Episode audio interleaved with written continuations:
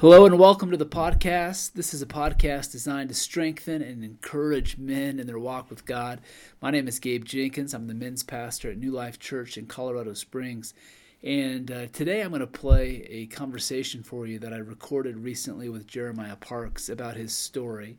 It's a wild and crazy story, in his words. It's uh, Jerry Springer like in some ways, but the way that God revealed himself through it all is amazing, and I think you're really going to be encouraged by it. But first, if you're in the Colorado Springs area, I want to invite you to be a part of the Spirit Empowered Man course uh, for men coming up in August. This is going to be a four week course, August 8th, August 15th, 22nd, and 29th on Wednesday evenings from 6:30 to 8. But we're going to be talking about what is it? How do we grow in our ability to live spirit empowered lives? If you think about it, it really is amazing that we have been given the same Holy Spirit that empowered Jesus in his life and ministry. But again, how do we how do we live according to the Spirit's power and not just our own power? That's what we're going to be talking about. It's going to be a great opportunity to meet some other guys. I think you're really going to enjoy it. There's more information on our website. You can register online at newlifechurch.org slash men. So here's my conversation with Jeremiah Parks. Jeremiah Parks is with us on the podcast. Jeremiah, thanks for being here. Thanks for Yeah. being willing to share your story. My pleasure. Absolutely. I've known Jeremiah for a number of years. Uh, Jeremiah was on our pastoral staff for a Long time. long time. and then he transitioned and, and started a, an amazing ministry called Heart Work, which you've been doing for a few years now. That's right. Yeah. And um, Actually started out of the youth ministry here at New Life years ago. yeah, that in itself is quite a story Yeah. of, of how that started. But I thought it'd be so neat for guys to hear part of your story today. We're doing this podcast series uh, called Engage Your Story about how God is a storyteller. He's telling Yeah. a story in each of our lives, and He wants us to pay attention to that story. And oftentimes, uh, as men, when we we feel like we get stuck, God invites us to to go back in order to go forward. He wants to meet us in the process of Yeah. of looking at our story and facing things. And so, this is something that you've done in your life, Jeremiah. You your story is is fascinating in some ways Yeah. and painful, very painful in other ways. And so, what what has this been like for you uh, as a man to begin to process your story and face some of the things that you experienced in your life? Yeah, you know, I I didn't realize until I was an adult that I had been really processing what happened to me in childhood. Um, as I look back, I realized, wow, like the Lord had led me into these situations and opportunities to be able to uh, to find healing. Um, one thing that I've experienced is when I get to share the story, like we're doing right now, I'm gonna walk out of here just full of gratefulness and gratitude towards the Lord. Mhm. I might get a little choked up as we're sitting here talking to. Um, it still is amazing to me the way God has rescued my life. And so I, I would just encourage uh, any of the guys listening to to see that uh, healing from things that have happened in your past and in your story is not necessarily just a one-time event. Um, I, I find that every time I get to share about God's faithfulness, it encourages me. It brings life and strength. It just reminds me, you know, it's like building a monument to the good things God has done. It reminds me of, wow, God loves me so much. I can't believe that Yeah. where He's taken me from into where I am now. Yes, beauty for ashes. Yes. Isaiah 61. Exactly. Well, there's a lot to your story. We can't cover all of the details of it, but uh, the, maybe we can just go through an overview of it. So you Yeah. grew up. Where did you grow up? Are you a- a- right outside of Fort Worth, Texas. So you grew up in Texas, and uh, tell us about the dynamics in your family from the time you were young. Yeah, I'll say, you know, uh, Gabe, you're saying it's there's a lot to the story. It, it's kind of like, uh, it's kind of like Jerry Springer material, you know. like, I just don't Can want all you guys that? listening. Yeah, no, it, it, it it's there's a lot of absolutely crazy and bizarre things, and uh, and we won't cover all of those, but yeah, it here was the dynamic. Um, yeah, growing up in Texas, and I I had a mom who was devoted to the Lord and in church uh, on a regular basis. If the doors were open, we were at church, you know, and that that was several times a week. Uh, is how church operated back then in, in Texas.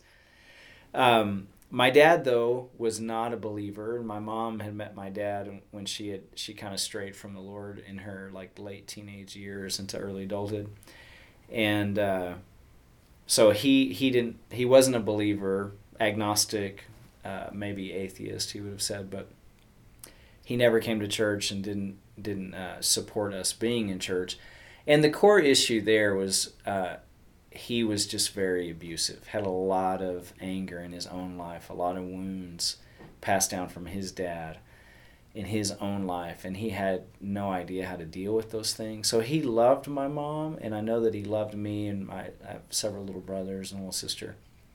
Um, but he regularly would have these outbursts of rage and violence, and so I, from the time that I was very young, I my, my earliest memories, I think I'm three years old, of seeing my mom stumble through the house, my dad hitting her, yelling, throwing stuff, things are breaking. Mm. My mom is screaming for me to go and call Papa, to call her dad. I don't even know how to use a phone. You know, so I'm I'm crouching down beside the couch in the living room, hiding, just terrified. That that's one of my earliest memories. But that became a common occurrence uh, where I would see that, and and then my dad started to abuse me too. Mostly if my mom was gone, that's when it would get really bad, and then I wouldn't say anything to her because I was afraid if I you know told on my dad to my mom, Yeah, sure. she would confront him, and that would cause a fight, and he would beat her, and so it's just this cycle. And and along the way there created a lot of uh, codependency between my mom and I. She didn't talk to any of her friends or family about it, and so she talked to me. So as a little boy, I would sit in the grocery store parking lot with my mom, you know, somewhere safe where we weren't in the house and not no fear of being overheard. And she would talk to me about all the stuff that was going on and um, what to do and how afraid she was. And meanwhile, I'm like not telling her some of the things that are happening to me uh, to try to not rock the boat anymore. A- And then with my dad, there was this really strange relationship too because uh, and this the whole dynamic between he and my mom was strange because they loved each other, but obviously it was really dysfunctional and he was extremely abusive. And then with me and my dad, um, I was so afraid of him. And when he was abusive, and, and as I got older, it got worse, uh, but it consisted of just really intense physical abuse in, you know, just imagine a man in an absolute violent rage uh, veins popping out of the neck and in the eyes and just screaming and cursing um, and just just really intense abuse along with these words of of pain and and destruction really curses that he would speak over me. So in these moments of rage uh, he would tell me that I was worthless that I was a mistake that I should have never been born that he hated me. Um, he would oftentimes threaten to kill me, my, uh, put a knife to my throat, or or suppose I had touched something or you know done something with my hands that got me in trouble as a kid. He would drag me into the kitchen, pull up, you know, find the biggest butcher knife that we had and Mm. put it to my wrist. Wow. Tell me that he was going to cut my hand off. Uh, and lots of other just psychological crazy things like that. Um, put me in a trash bag and throw me in the back of his truck, take me out to a field and leave me there and tell me that he had arranged for some guys, these bad guys, to come and get me and take me away. Uh, that I would never see my mom again. so just, there were lots of stories like that, lots of really bizarre, intense things. What that created with my dad, though, between us, like as a kid, um, I was just like a puppy dog, you know. Um, you can you can kick a puppy and it'll just keep coming right back to you, and that's how I was as a kid. In fact, I, I learned later in my life that in a lot of cases, in a, where where there's abuse, a child will actually cling to the abusive parent, mm-hmm. even more so than the parent who's not abusive. So I was always as close to my dad as I could be. Uh, uh, and when he wasn't in a rage, he was great. He was he was lots of fun, very uh, adventurous, and so we were. He had a love for nature, so we were always always out in the woods, hunting and doing things like that. Um, he he was just absolute blast when he was normal. So this is not a picture of a man where uh, everybody knew he was an abuser. That's right. In the yeah. community, it was more of this was happening behind closed doors in your family, and you guys were the only ones that that realized. Yeah, that that's right. Nobody knew that. My parents' closest friends and family didn't know, and and you know, Gabe, it's sometimes I think people have this sort of caricature of a of a abusive man. Um, you know, just looking like a bum, you know, laying back in the recliner at home with a beer in his hand and, mm-hmm. and the so-called wife beater yeah. shirt on. Um, but my dad wasn't like that at all. He's very, uh, very well liked and outgoing guy, and had friends everywhere that we went, and always the life of the party, and really intelligent. Um, so yeah, it was this massive lie that we were all living this secret, this dark, dark secret behind closed doors. Uh, so then the other thing that complicated it is that a lot of times my dad would abuse my mom and me for going to church. So we'd come home from a church service and he would be angry and riled up and he you know he'd find some reason to lose his temper. Or sometimes it was directly because of church. Why are you always in church? And that would start this argument that then would lead to it getting way out of control. Um, so as I was getting older in elementary school, like really starting to become bitter towards my dad. Uh, the abuse was getting worse, getting more intense. And my mom had tried a couple of times. She would threaten to leave him, and he would go into a panic and beg her not to, and or threaten that if she ever did leave him, that he would have no reason to live, and he would just end his life and her life and everything but she did separate from him one time for a, a little bit when I was in sixth grade. And and he would be so broken and I'm so sorry and I won't do this anymore and I'll change and, and all of that. Uh, but it never lasted. It never stuck, and those same cycles always continued.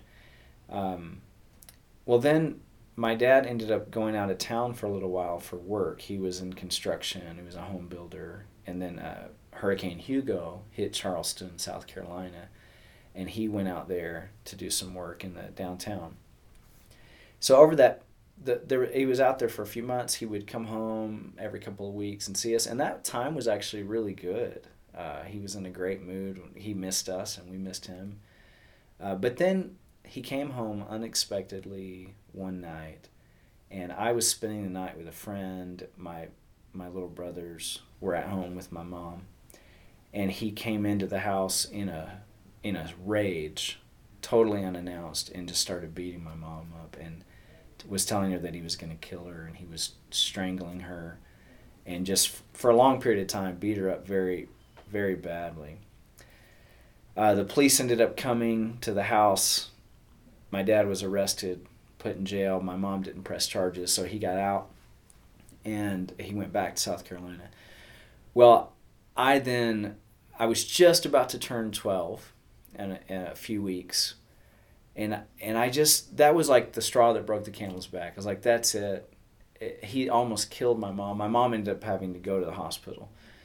Um, so I started to plot and try to figure out how I could get a weapon, uh, to find a gun, and I decided I, if I had to, I would kill my dad because I wasn't going to let him kill my mom. That was the worst nightmare I can imagine is to lose her and be stuck with him. Yeah. So this anger and hatred was in my heart, and I know the enemy was using that in me um, to to make this twisted, dark thing even darker and more twisted. And then uh, just a couple of weeks after all of that happened, my dad actually did die in a work accident. He was electrocuted. Uh, there was a fray in a power line. He was standing next to other guys working on this skyscraper in Charleston. And um, the report states that as he was just standing there working, this power line arced out and uh, from several feet away and electrocuted him wow. and killed him instantly. Um, so that day that he died, I I was brokenhearted and relieved at the same mm-hmm. time. Mm-hmm. I know that's weird. Just so many so many emotions to try to deal with there. But I remember telling my mom that day, you know, we were all crying and just like like you would do. Um, but then I remember talking to my mom. I pulled her aside and I said, "Mom, you're never gonna get beat up again. I'm never gonna get beat up again. Like, we're gonna be safe. We're gonna be good." And I thought um, it, it was hard losing him, but I thought, okay, now everything's great.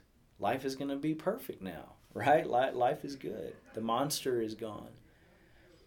But in the coming months, actually, that that was in the summer. Uh, oh, and I might have forgot to say, I turned twelve just a, a week and a half after mm. my dad died. So I turned twelve years old, going to seventh grade that fall. I start playing football, um, and it and it dawns on me at my first football game like I don't have a dad here to watch me. I see my friends and their their dads there. I don't have a dad, and this like orphan thing started to get me. You know, like um, I have a I have a wonderful mom that I'm close to, but no dad in my life. In seventh grade, this darkness, kind of depression started to come into my life, bitterness towards my dad, all this unforgiveness towards him for all the things he had done. And I was really insecure and trying to fit in in junior high, which is already incredibly awkward time, right?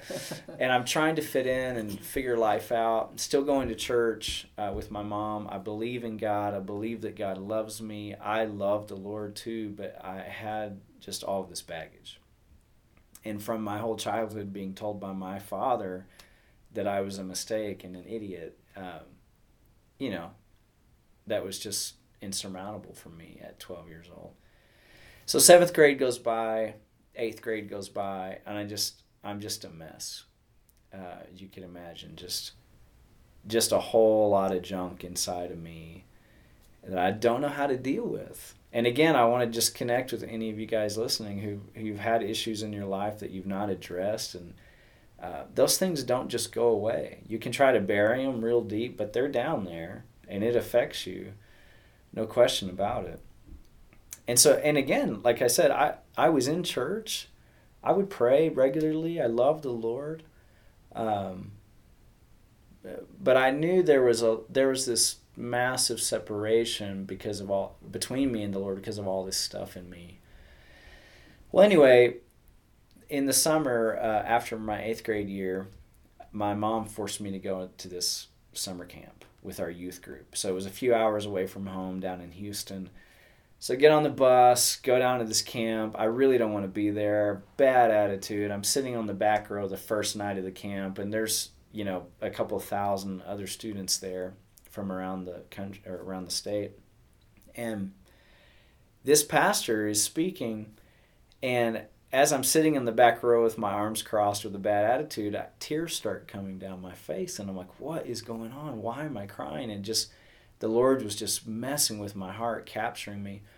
And then at the end of the message, the pastor gives this altar call to come up here. And I don't even remember what he said, but I ran up to the front and I was crying. Well, there's this, it seemed like the whole room went up to the front, it was just packed. And this pastor points me out in the crowd and he said, he just starts speaking over my life. Uh, the Holy Spirit showing him things about me. And he starts to tell me that I'm full of anger and bitterness towards my dad, that my dad had hurt me uh, that my dad wasn't in my life anymore, but I was still holding on to all this unforgiveness. And he said, You need to forgive your dad. And, and of course, while he's saying all those things, I'm like nodding my head, like, Yes, that's true, that's true. Uh, yeah, my dad's not in my life anymore. I, I remember clearly thinking, like, No, he's not even alive, he's not even here. Uh, but I was amazed that God would pick me out, that He would use this man to speak to me. Mm-hmm in the middle of this crowd, all these other kids around, I felt the love of God that He would do that, and also amazed uh, that that the Lord was showing this man all this stuff about my life. So my faith was like, of course, just crazy high, and and my heart was so open.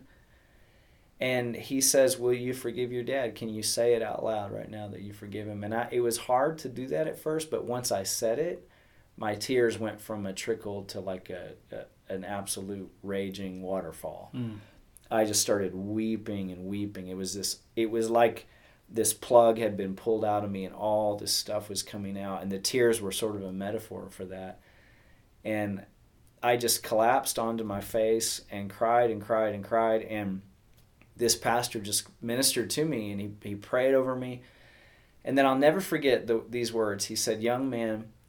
the Lord wants you to know that He's going to be your father. Mm. And he's going to teach you how to be a man. Wow. He's going to teach you. Oh, wow. And I just remember feeling like, you know, for a couple of years I had felt like an orphan. And all of a sudden I felt like, oh no, God is my father. Like, how, who could ask for a better father than God? Like, He's going to step in and be my dad. And I learned later, I, I learned that the Bible actually talks about God being a father to the fatherless. And He said, uh, Your life's never going to be the same after this night. So I laid on the floor and kept crying. I could not stop crying. And finally, when I did, I got up and I just felt like a different person, Gabe. I was.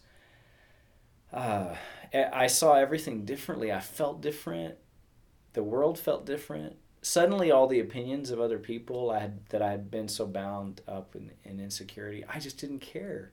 I didn't care what anybody thought about me, and not in like a punk mm-hmm. kind of way, an arrogant way, but it was like, it just the opinion of any other human just didn't matter because I knew that God was crazy about me, that He loved me so much, and it was my identity just shifted like that.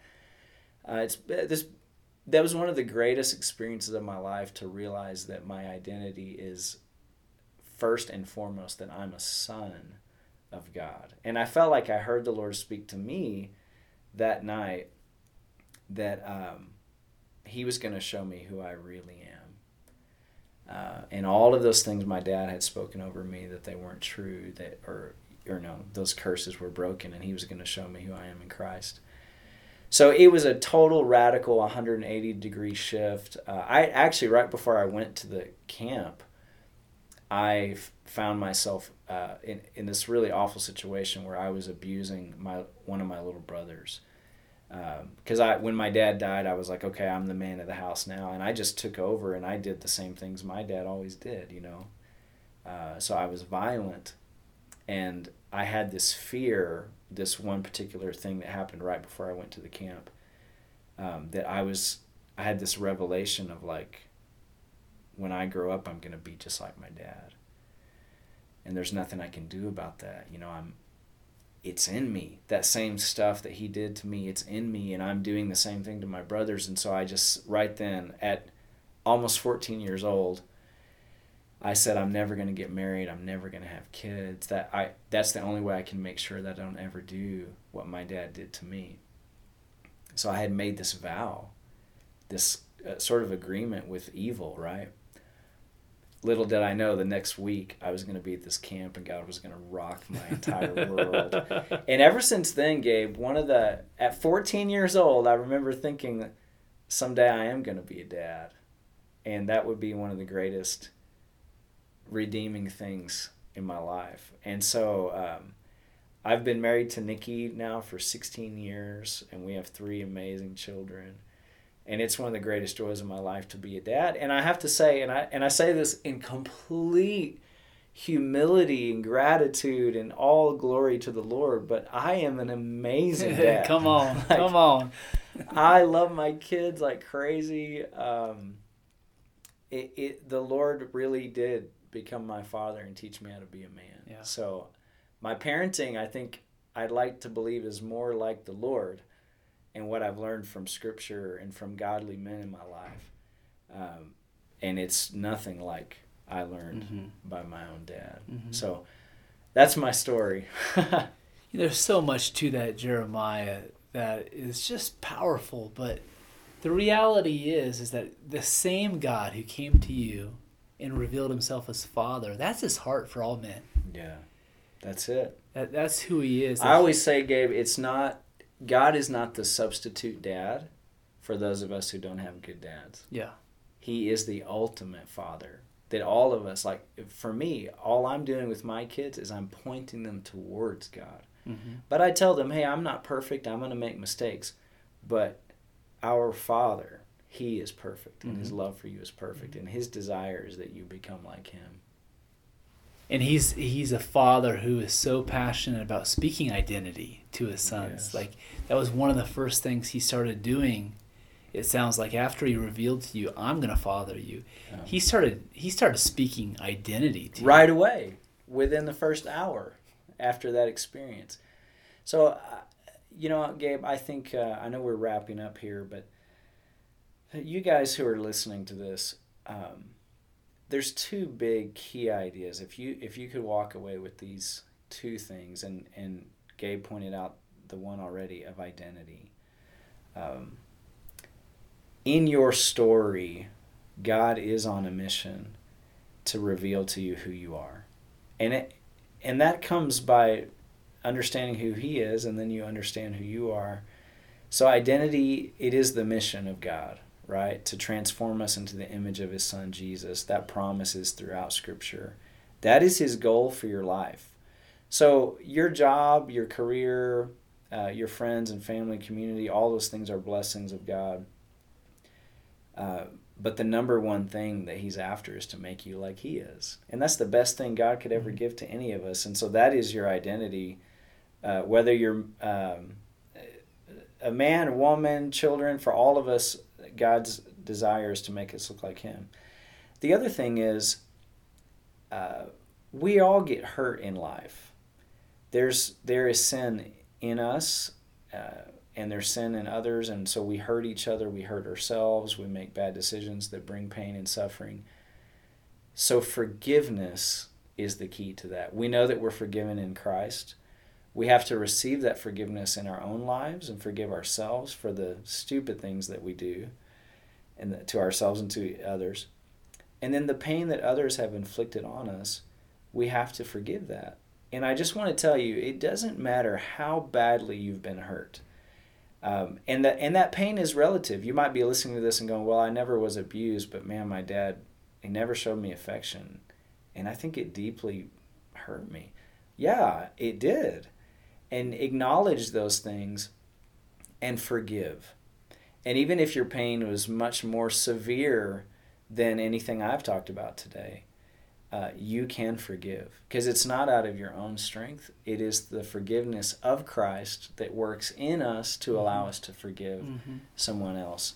And I can tell you that from that day at that camp, and when I when I chose to forgive my dad, I have told this story countless times in great detail, and I've never felt anger like I did towards my dad. After that day, it was gone. It really was a supernatural thing that God did in my heart. And I, I even felt this compassion for my dad. I felt this sorrow for him that he must have been so bound up in his own sin and pain that he could hurt his wife and children so deeply. I know he didn't want to, but he was not in control. And the Mhm. Bible has a lot to say about the power of sin over us and how it makes us a slave.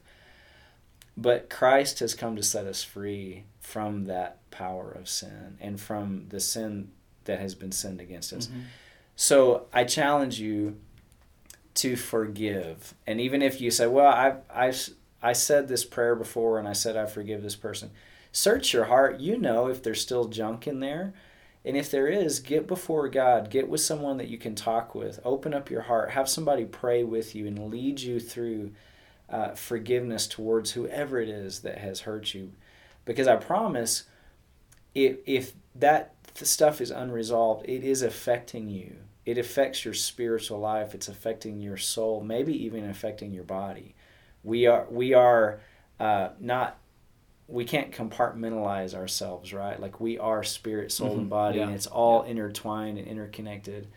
And so, um, anyway, sorry, I'm going off on a preaching counseling tangent here, but Gabe, I, I, really appreciate you having me here, and uh, it's always a joy to share this story of God's faithfulness and His love as our Father.